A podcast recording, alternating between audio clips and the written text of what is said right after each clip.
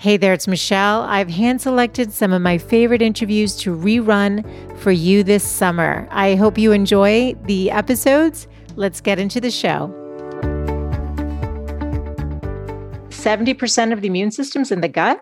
Is in the gut. So food is critically important to how we function and to more than just our waistlines, which is where, you know, when we talk about food in doctors' offices, it's usually a family history of type 2 diabetes or hypertension yes. or weight gain. But we're not really talking about the connection to mental health. So I really appreciate the research that continues to bring forward the gut brain connection and the work that we're doing because it's really explaining how the connection between the gut and brain also then can explain uh, the connection between food and mental well being.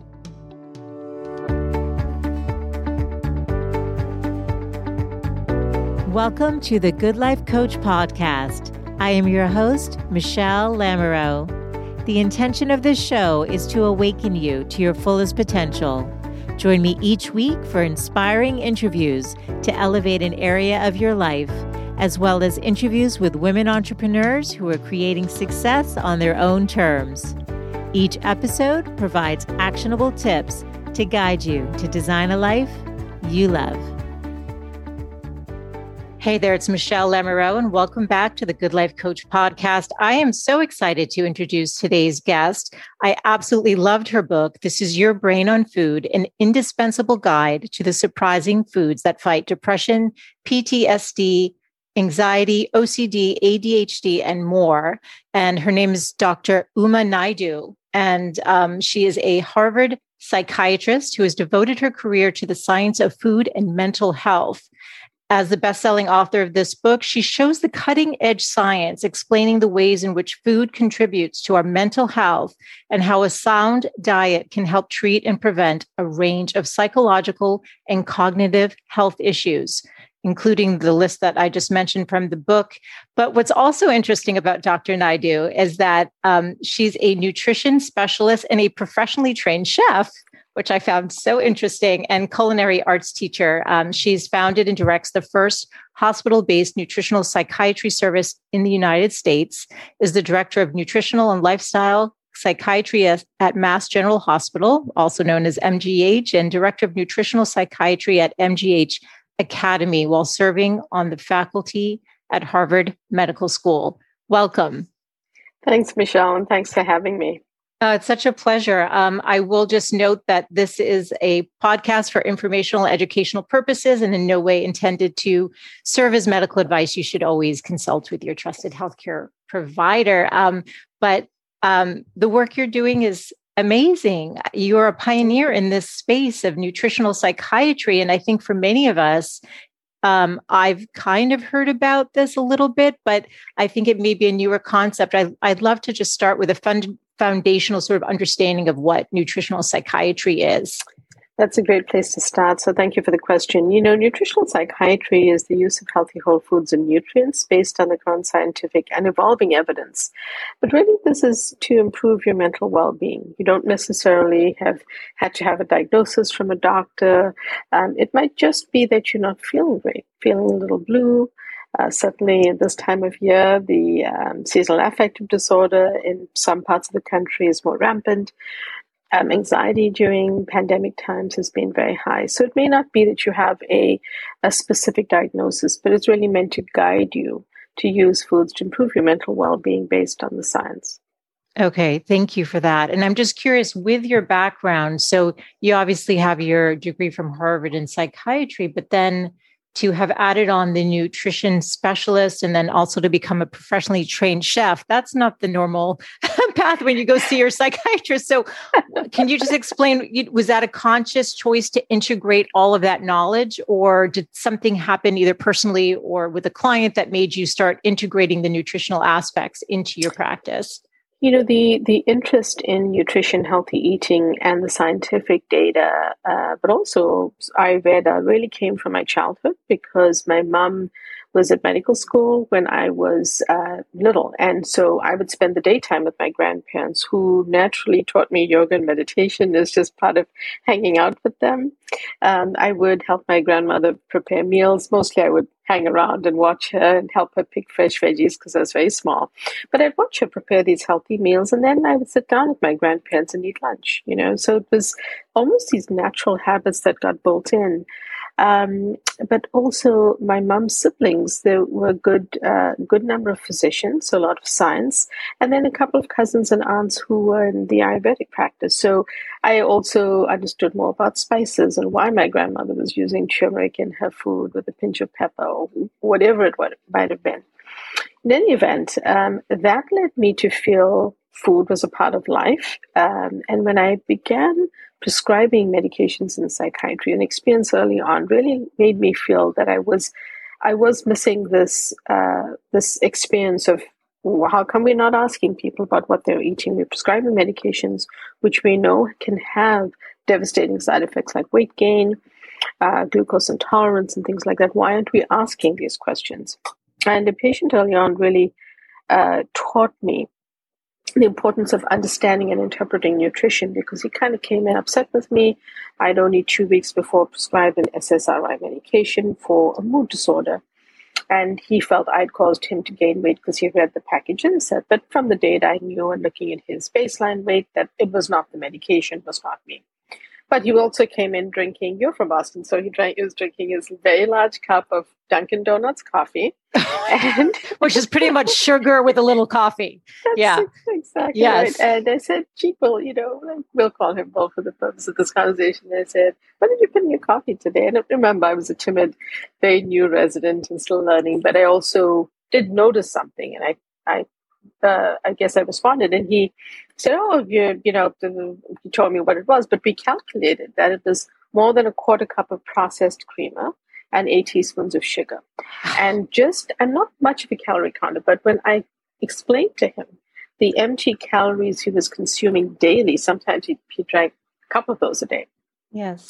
He understood immediately. His eyes lit up. It was like a light bulb went off because he saw um, that he could make a change. He understood the, the information made sense to him. And, and that was really my aha moment because seeing that he could make a change on his own was so empowering. He felt that he understood something, it was valuable information to him, and it was a simple thing, a cup of coffee.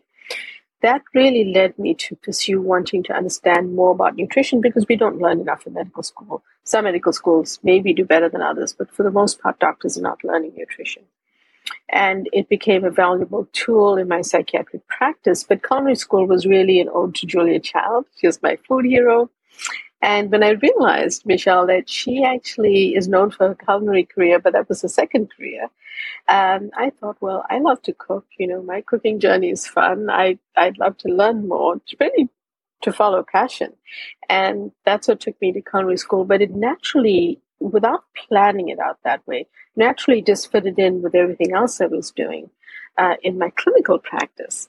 And it came together very nicely when, under great mentorship, you know, I was allowed, uh, I was really encouraged, I should say, to start this clinic in uh, nutritional psychiatry. So I'm curious, Dr. Naidoo, you said it was encouraged. So were people receptive within your field? Did they understand that of course there's a place for the prescription medications and everything but that this nutritional piece was that important.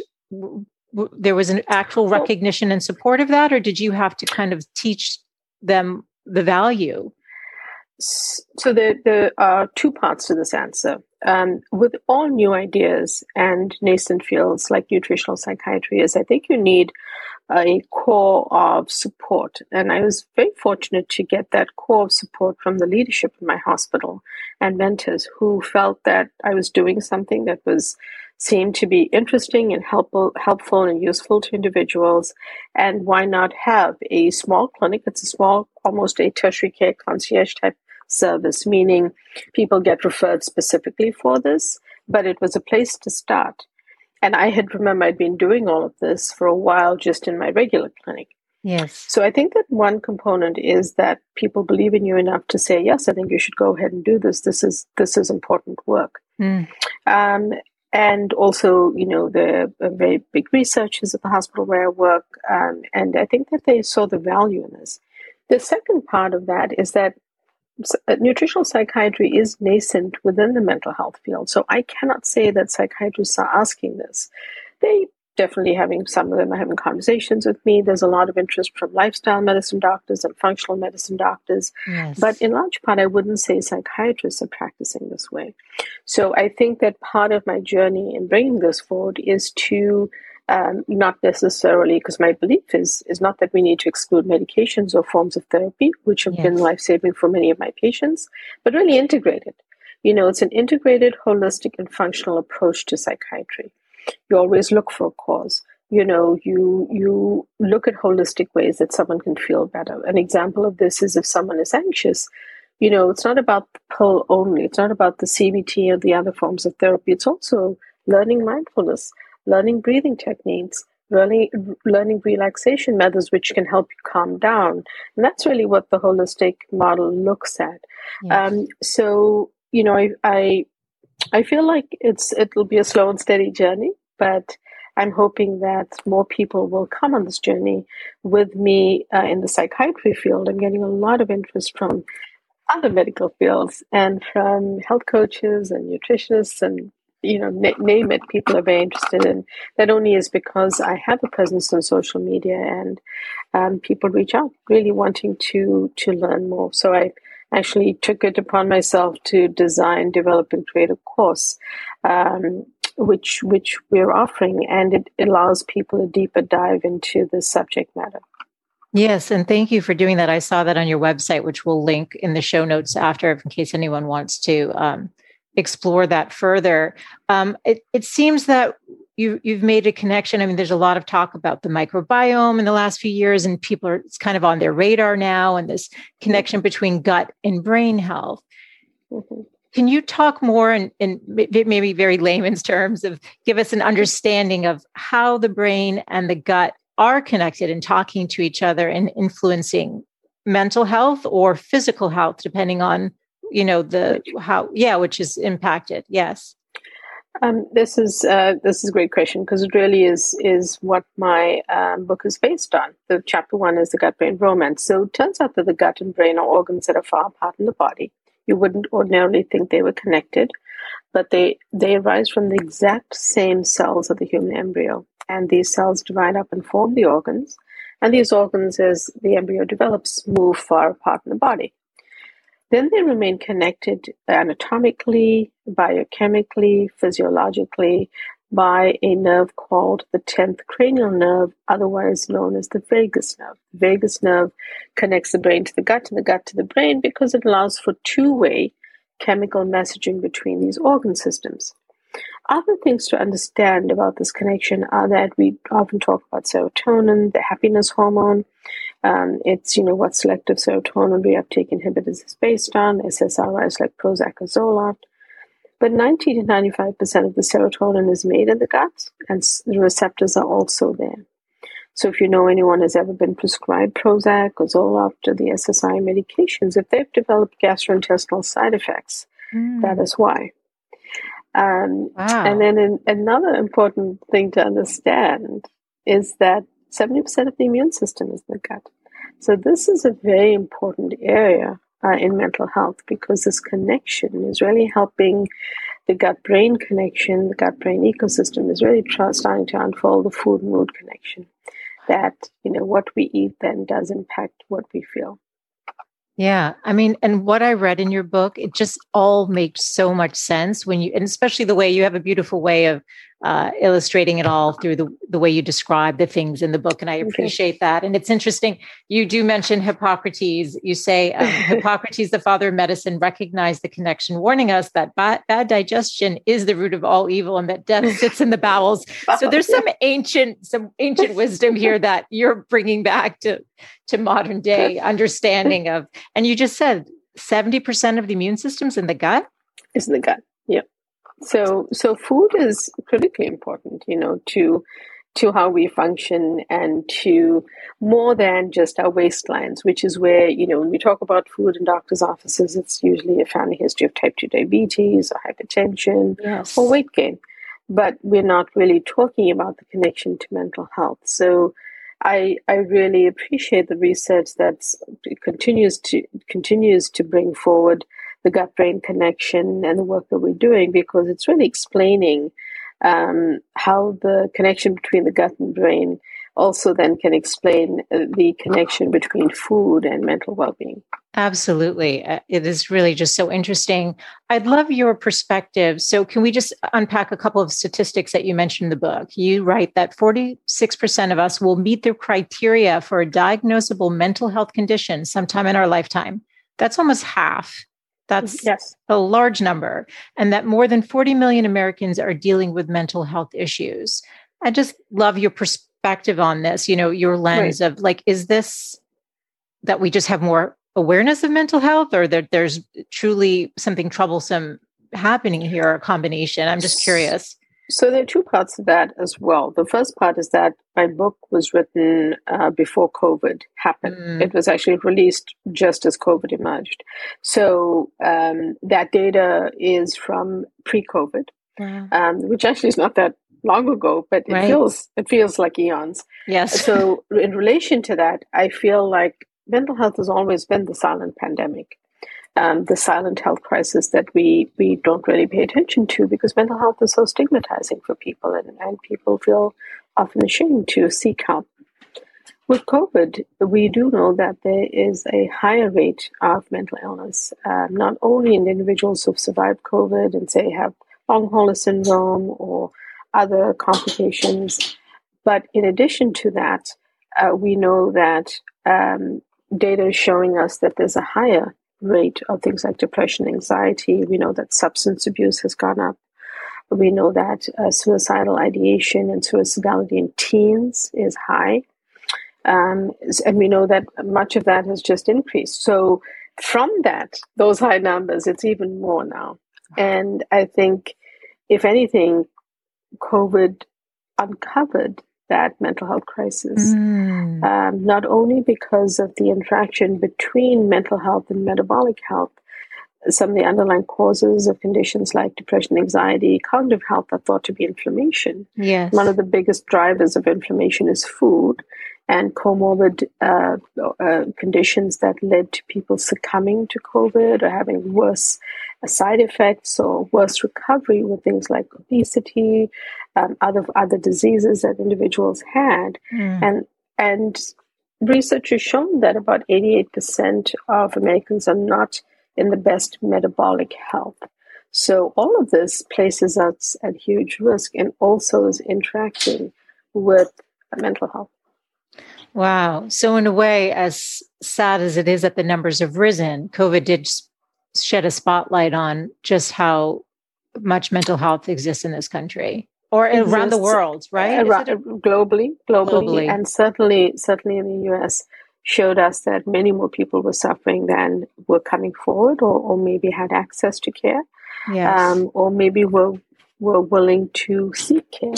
Yes. And this is where I feel it's an opportunity um, to um, you know to eat differently to improve our mental well-being because we know our metabolic health is not ideal we know that the standard american diet is, is called a sad diet for a good reason mm-hmm. and we know that many of us uh, are consuming uh, uh, different different components or different portions of that and i think the, the better we can work towards um, sort of a nutrition cleanup plan a little bit that would help everyone Yes. And I absolutely loved your book and do really believe everyone needs to go get this because it's fascinating. I mean, you can just look up the chapter of anxiety or depression, which I think so many people, even if they hadn't felt it, maybe felt it. I, I know, you know, last yeah. March, I just felt like my brain shut off. I literally just yeah, really yeah. just didn't feel myself. And I was like, what's, what's happening? And it's interesting that, you know, what's in our kitchen can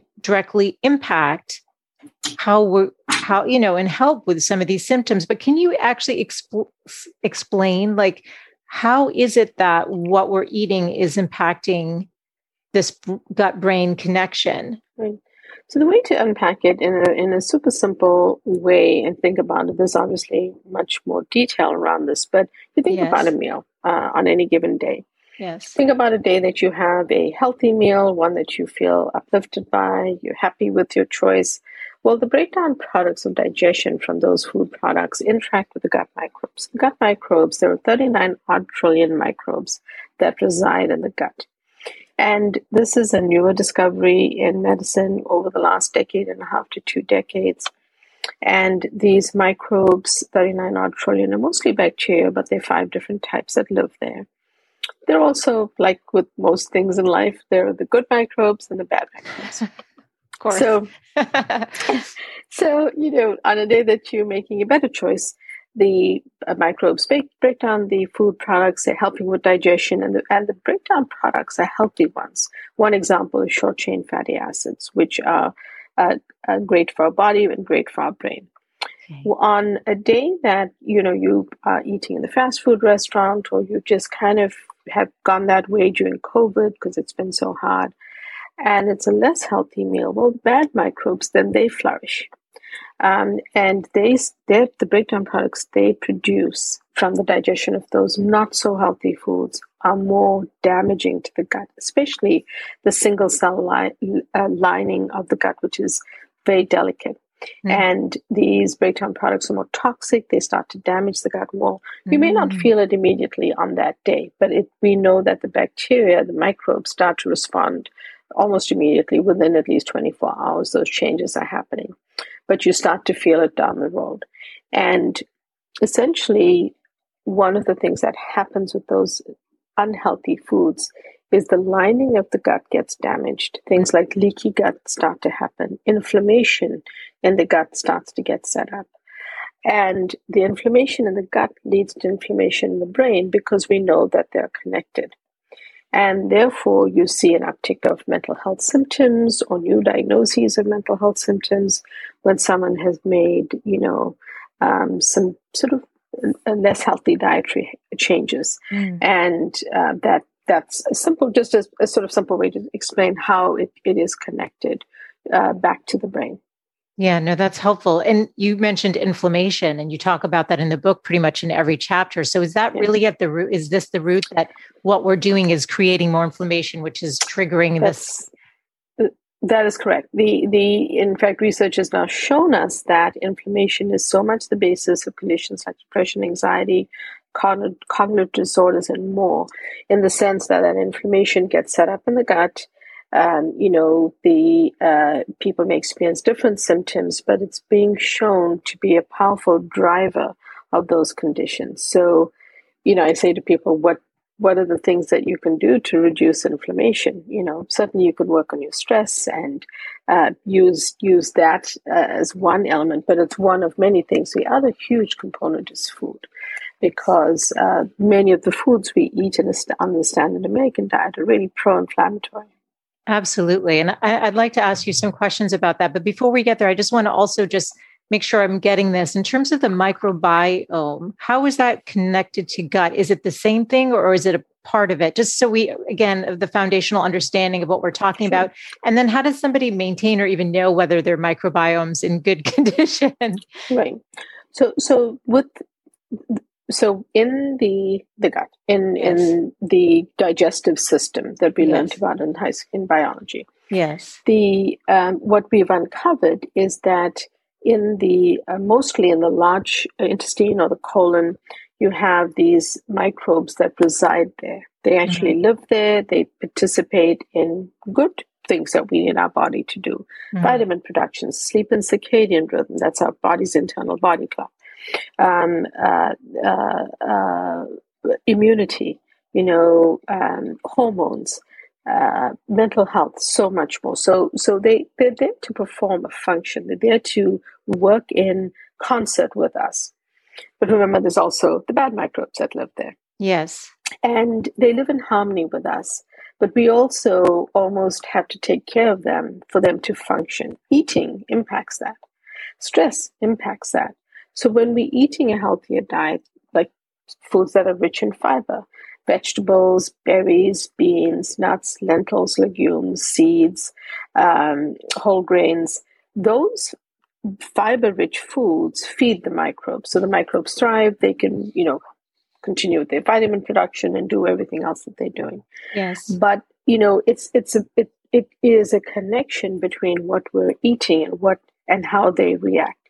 So they reside in the in the um, uh, gut.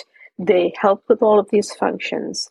And unfortunately, if our diet goes awry and we are eating highly refined food, highly refined sugars, processed, ultra processed foods, tons of added sugar, artificial sweeteners, and you know the long list in the yeah. book. And Dunkin' um, Donut coffees. then Dunkin' Donuts coffee with the you know the coffee, the caffeine on its own is, is fine for most people. Uh, it's not unhealthy. It's usually what we put into it. Uh, they um, you know that that's when we start down this pathway of setting up for inflammation in in the gut. Okay. And what's the connection? So obviously our bodies need vitamins and minerals. Yeah. Is it is it that it then starts creating deficiencies? And so is that a so, part of it or no? So deficiencies are usually because you, you know, uh, you may may not be, say, someone who's assuming a whole foods plant based diet.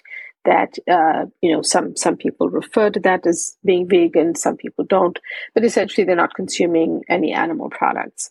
Um, they can become deficient in vitamin B12. Okay. So it's more that the microbes are involved in breakdown. Uh, they interact with the antioxidants and the plant polyphenols from vegetables that okay. we eat. Yes. So things like cauliflower, Brussels sprouts have a very important antioxidant called sulforaphane. They help with the breakdown of that. And you know they they kind of get involved and go to work so that we have the positive benefits of these foods that we're ingesting um, but you know, when when they have the food that they're fed, uh, um, you know, fast food and junk food and processed food, then you know they they're not nurtured. They they're not fortified. But the bad microbes are because that's what they eat. And that's when they start to create more toxicity and toxic breakdown products of food. Yeah. And when a patient comes sees you, are you running blood tests or are you I'm just curious. That's right. So you ask yeah. you you you you asking about how does someone know? Most often, a person will describe gastrointestinal discomfort, bloating, gas, um, diarrhea. You know, so that's separate to mental health symptoms. Yes. But you know, discomfort in their gut or digestive problems, or they'll describe brain fog every afternoon having a slump after they have lunch, um, you know, having problems with sleep. It, it could manifest in many different ways. Yes. There are certainly tests. Many of these are not things you can easily order in hospitals because they're not yet covered by insurance. Yes. But there are certain companies that offer microbiome testing. Often I will rely on uh, a food, um, 24 hour food recall with the patient, have them answer my questions about what they eat, their their lifestyle pattern, um, because remember, someone's not sleeping well on a certain day. It doesn't start that day; it starts weeks or months before yes. that something has evolved or changed in their diet or their lifestyle or their sleep hygiene.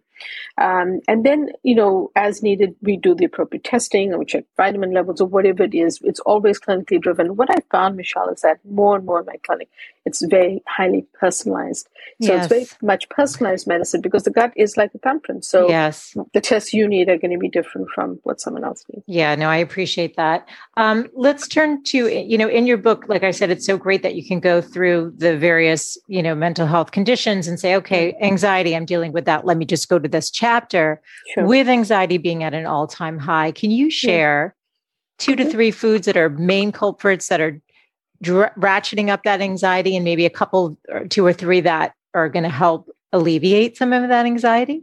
Right. So we've, we've covered some of these, but you know, uh, one one that many people don't realize are artificial sweeteners. They might be trying to cut back on their sugar, mm. and they go to food products that are sugar free or, or low sugar, and these are often then sweetened with artificial sweeteners. So things like mm. aspartame, saccharin, sucralose, and even in some studies, stevia um, actually worsen anxiety. So you've got to be careful about that. Uh, diet sodas, things like that, can be very problematic to a hmm. person mm. who's struggling with that heightened anxiety.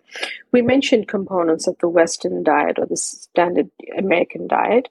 Another, uh, a third category is caffeine is a healthy substance, but it may, for studies have shown that in individuals, uh, usually 400 milligrams or less is okay. Yes. So, what I say to people is to pay attention to what I call one of the pillars of nutritional psychiatry, which is paying attention to bo- body intelligence. If you drink a cup of coffee and you feel jittery, your heart is racing, that's not for you.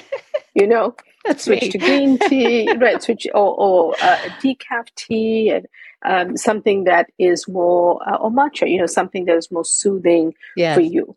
But others who can tolerate, you can have a couple of cups, have it early in the day, and move on. Um, and that's because caffeine is actually not a uniformly bad ingredient. Uh, uh, ingredient. In fact, it has antioxidants in it. So it's yes. often, again, what we add to that coffee.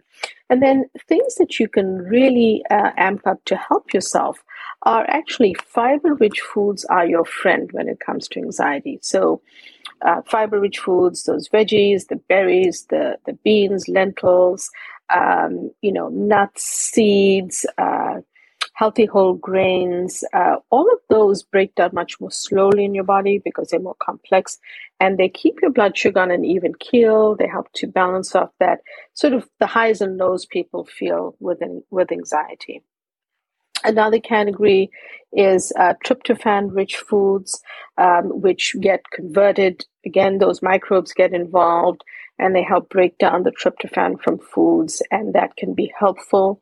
Um, another one is the spiced turmeric with a pinch of black pepper, um, added to soup, a smoothie, or a tea, or added to roasted vegetables. The black pepper um, activates the curcumin in turmeric and makes it 20 uh, times or 2000% more bioavailable to the brain and body, easy to do. Um, and then tea, you know, things, uh, herbs and herbs like lavender, but, you know, these can also be made into a tea, chamomile, passion flower. Um, all of those can be super helpful uh, in helping to calm people down. So, so those are just just a few. They're longer lists in the book. Absolutely, and that's the thing. I think because the book is so comprehensive and you also have so many great recipes which i thought was such a lovely bonus. I was like oh these are great because now you can go and just try some of these. I think sometimes people are curious like what does your day of eating look like with all the knowledge you have? What, what do you have? For example give us a, a day in the life of dr Naidoo. What do you eat? On a, on a good day because i also on a good day when i fall up you know I, good I, that makes I, us feel human. Good. Exactly and i you know, yes forget all the stuff that I'm usually have in place. But one of the things I do do, uh, uh, Michele, is I do a lot of food prep.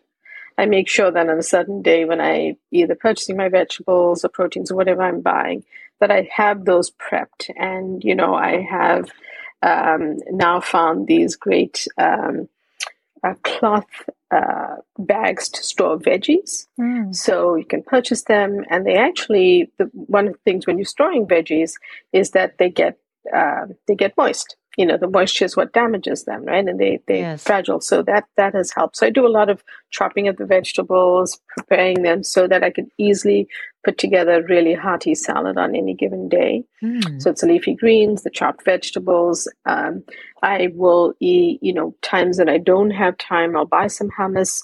Uh, but if i have time and i try to always make a little bit so there's a healthy uh, something healthy to dip my uh, veggies in um, I usually always prep uh, vinaigrette salad dressing, so I have that on hand.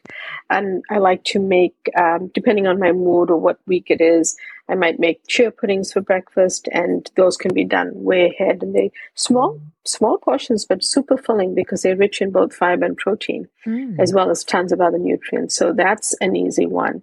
For people who do consume eggs, I like the mini frittata recipe from chapter 11 in my book because you can you can use a cupcake pan, bake them, and freeze most of them that you're not not eating.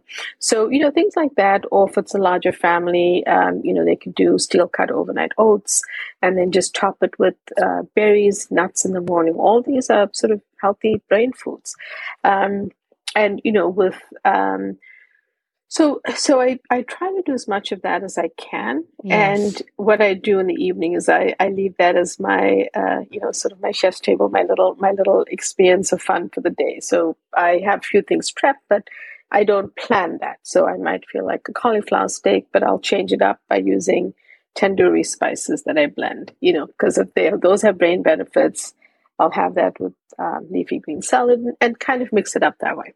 I love it. Well, thank you for sharing because I think people do get curious. I mean, a huge takeaway that I discerned from your book was how the Western diet is just pretty much bad across the board, and the Mediterranean diet is definitely a great way to do it. I'm just curious. I mean, do you know other cultures? Other cultures, I think you know, include like probiotics and different foods that are just a part of the natural yeah. diet. Do you, do you think that that's part of the issue that we're having in the United States? Is that our diet is really, you know, fast you know, food think, and supersized and right. I, I think that um, it started with the industrialization of food and then the development of convenience foods, the the low fat movement, the um, sugar free movement. You know, all of that has has actually unfortunately caused a lot of problems and. Mm when food became convenient in either fast food forms or processed frozen foods, you know, frozen veggies and frozen berries actually fine because they flash frozen in the United States. Yeah.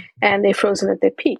That's very different from a frozen dinner or frozen pizza, which yes. has a lot of preservatives, colorants, dyes, food stabilizers. So it, it's been sort of going awry for a while and it's now caught up with us because that's sort of how most most people are living.